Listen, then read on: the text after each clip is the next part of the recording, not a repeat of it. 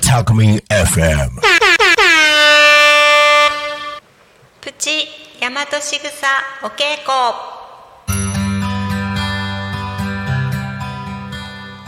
こんにちは大和しぐさ育み伝承者ようこりんですこの番組では私が学んでいる大和しぐさについてご紹介いたします。大和しぐさのお話大和しぐさの本の中からお伝えしていきます。大和しぐさとは日本人が何気なくしている行動仕草お辞儀をするとか靴を揃える片手を添える。そういったことの中には大和の知恵日本人の知恵がいっぱいあります。すべてのものすべての人にはそれぞれ素晴らしい才能役割使命があります。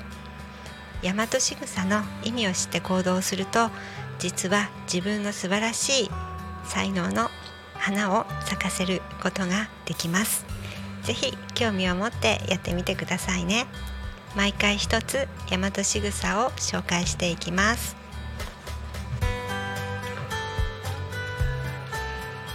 本日の大和仕草はリビングに花を飾るです。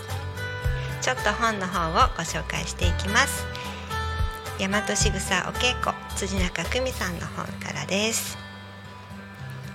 リビングに花を飾る。花は私たちの命の根源生命力を表します。古来からお花はお見舞いや贈り物にされてきました。告白やプレゼントお祝い事にもお花を贈ります。お墓や仏壇など死者を慰めるためにも花を手向けてきました。花を飾ることで美しさや香りに癒されるというだけではなく生命力という強い力をいただくことができるからです。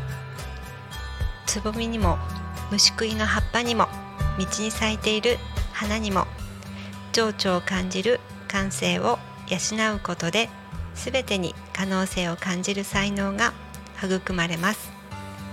常にリビングに成果を飾ることで感性が磨かれ生命力がみなぎります。大和しぐさお稽古の本からご紹介しました。皆さんはお部屋にお花を飾っていますか？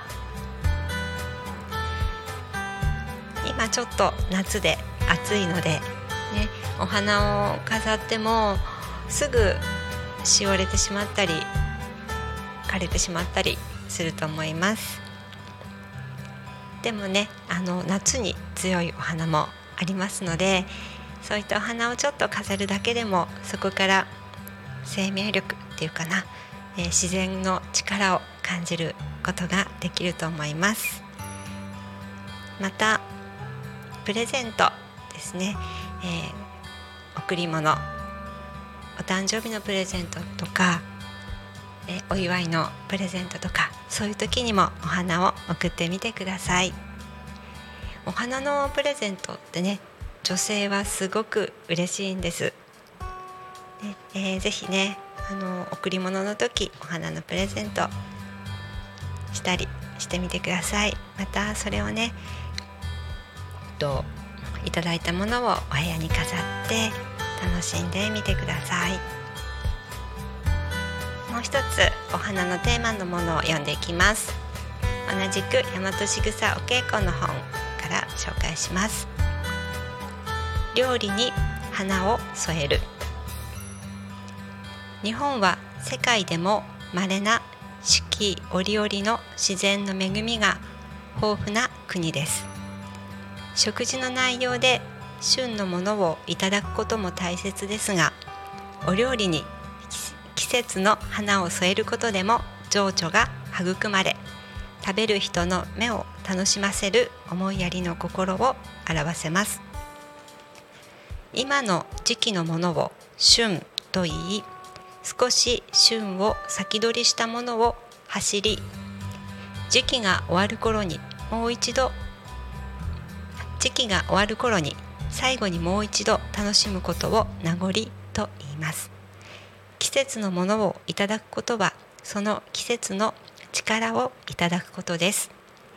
料理に添えられた花で目からも季節の力をいただきましょう。大和しぐさお稽古の本から料理に花を添えるというテーマでご紹介しました、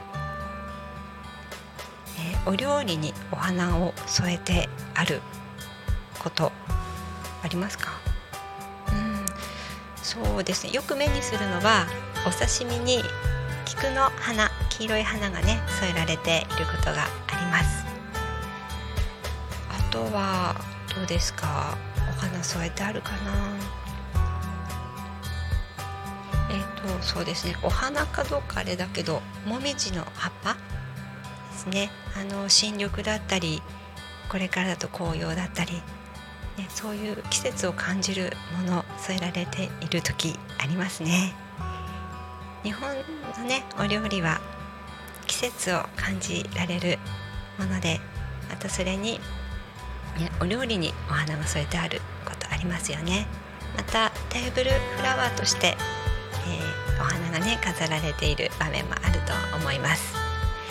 今9月に、ね、なりましてこうだんだんねあの暑いんですけど風が秋風になってきて朝晩少し涼しくなったかなって感じる頃です。で耳を澄ませてみるとセミの声もするんですけど朝夕はねあの虫の声がすごくリンリンって草むらから響いてくるようになりました。えー、っと今日のテーマお花についてですけど日本は四季の恵みが四季折々の自然の恵みが豊富な国ですのでぜひお花や自然のこと楽しんでみてください。はい、えーとお知らせの方いきます。大和しぐさお稽古は全国で展開されています興味のある方はホームページよりご覧ください。そしてえっ、ー、とですね。えっ、ー、と9月に今月ですねもうあの近くなってまいりましたが師匠辻中久美さんをこの本を書いてくださっている辻中久美さんを多古町にもお迎えすることになりました。今年で9回目になります。日程の方が9月17日日曜日大和しぐさお稽古。こちらは1時半から4時まで。会場はタコラボです。参加費は3000円となっております。今回のテーマは日本の文様。ですね、あのー、着物の柄とかねそういったものっていうのかな。正解派とか麻の葉とかいろいろこう日本古来の模様がありますよね。そういうことを、えー、学びながらまた大和しぐさのテーマについてもお話しいただけます。はい、でこれはね日本の仕草や言葉の意味を学ぶ講座なんですけれども古文書由来の、と、疫学占いとか言葉言霊とかまたねいろんなことも、えー、お話が飛び出します。はい、ぜひご参加ください。と大和しぐさ発行部のインスタの方からも、えーと、とお申し込みできますのでぜひご覧ください。また翌日18日月曜日祝日は匝瑳市で匝瑳市商工会館にて可能性の種を咲かせるワンデーワーク10時半から4時半までです参加費は1万円となってます。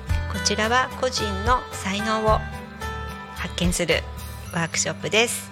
ぜひご覧ください。あご参加ください、えー、翌日19日の朝は朝6時からモーニングセミナーがございます。こちらは参加費無料です。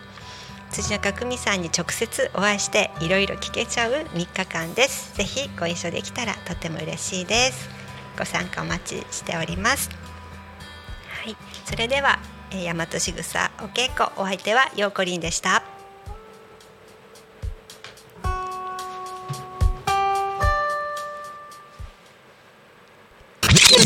Talk Me FM.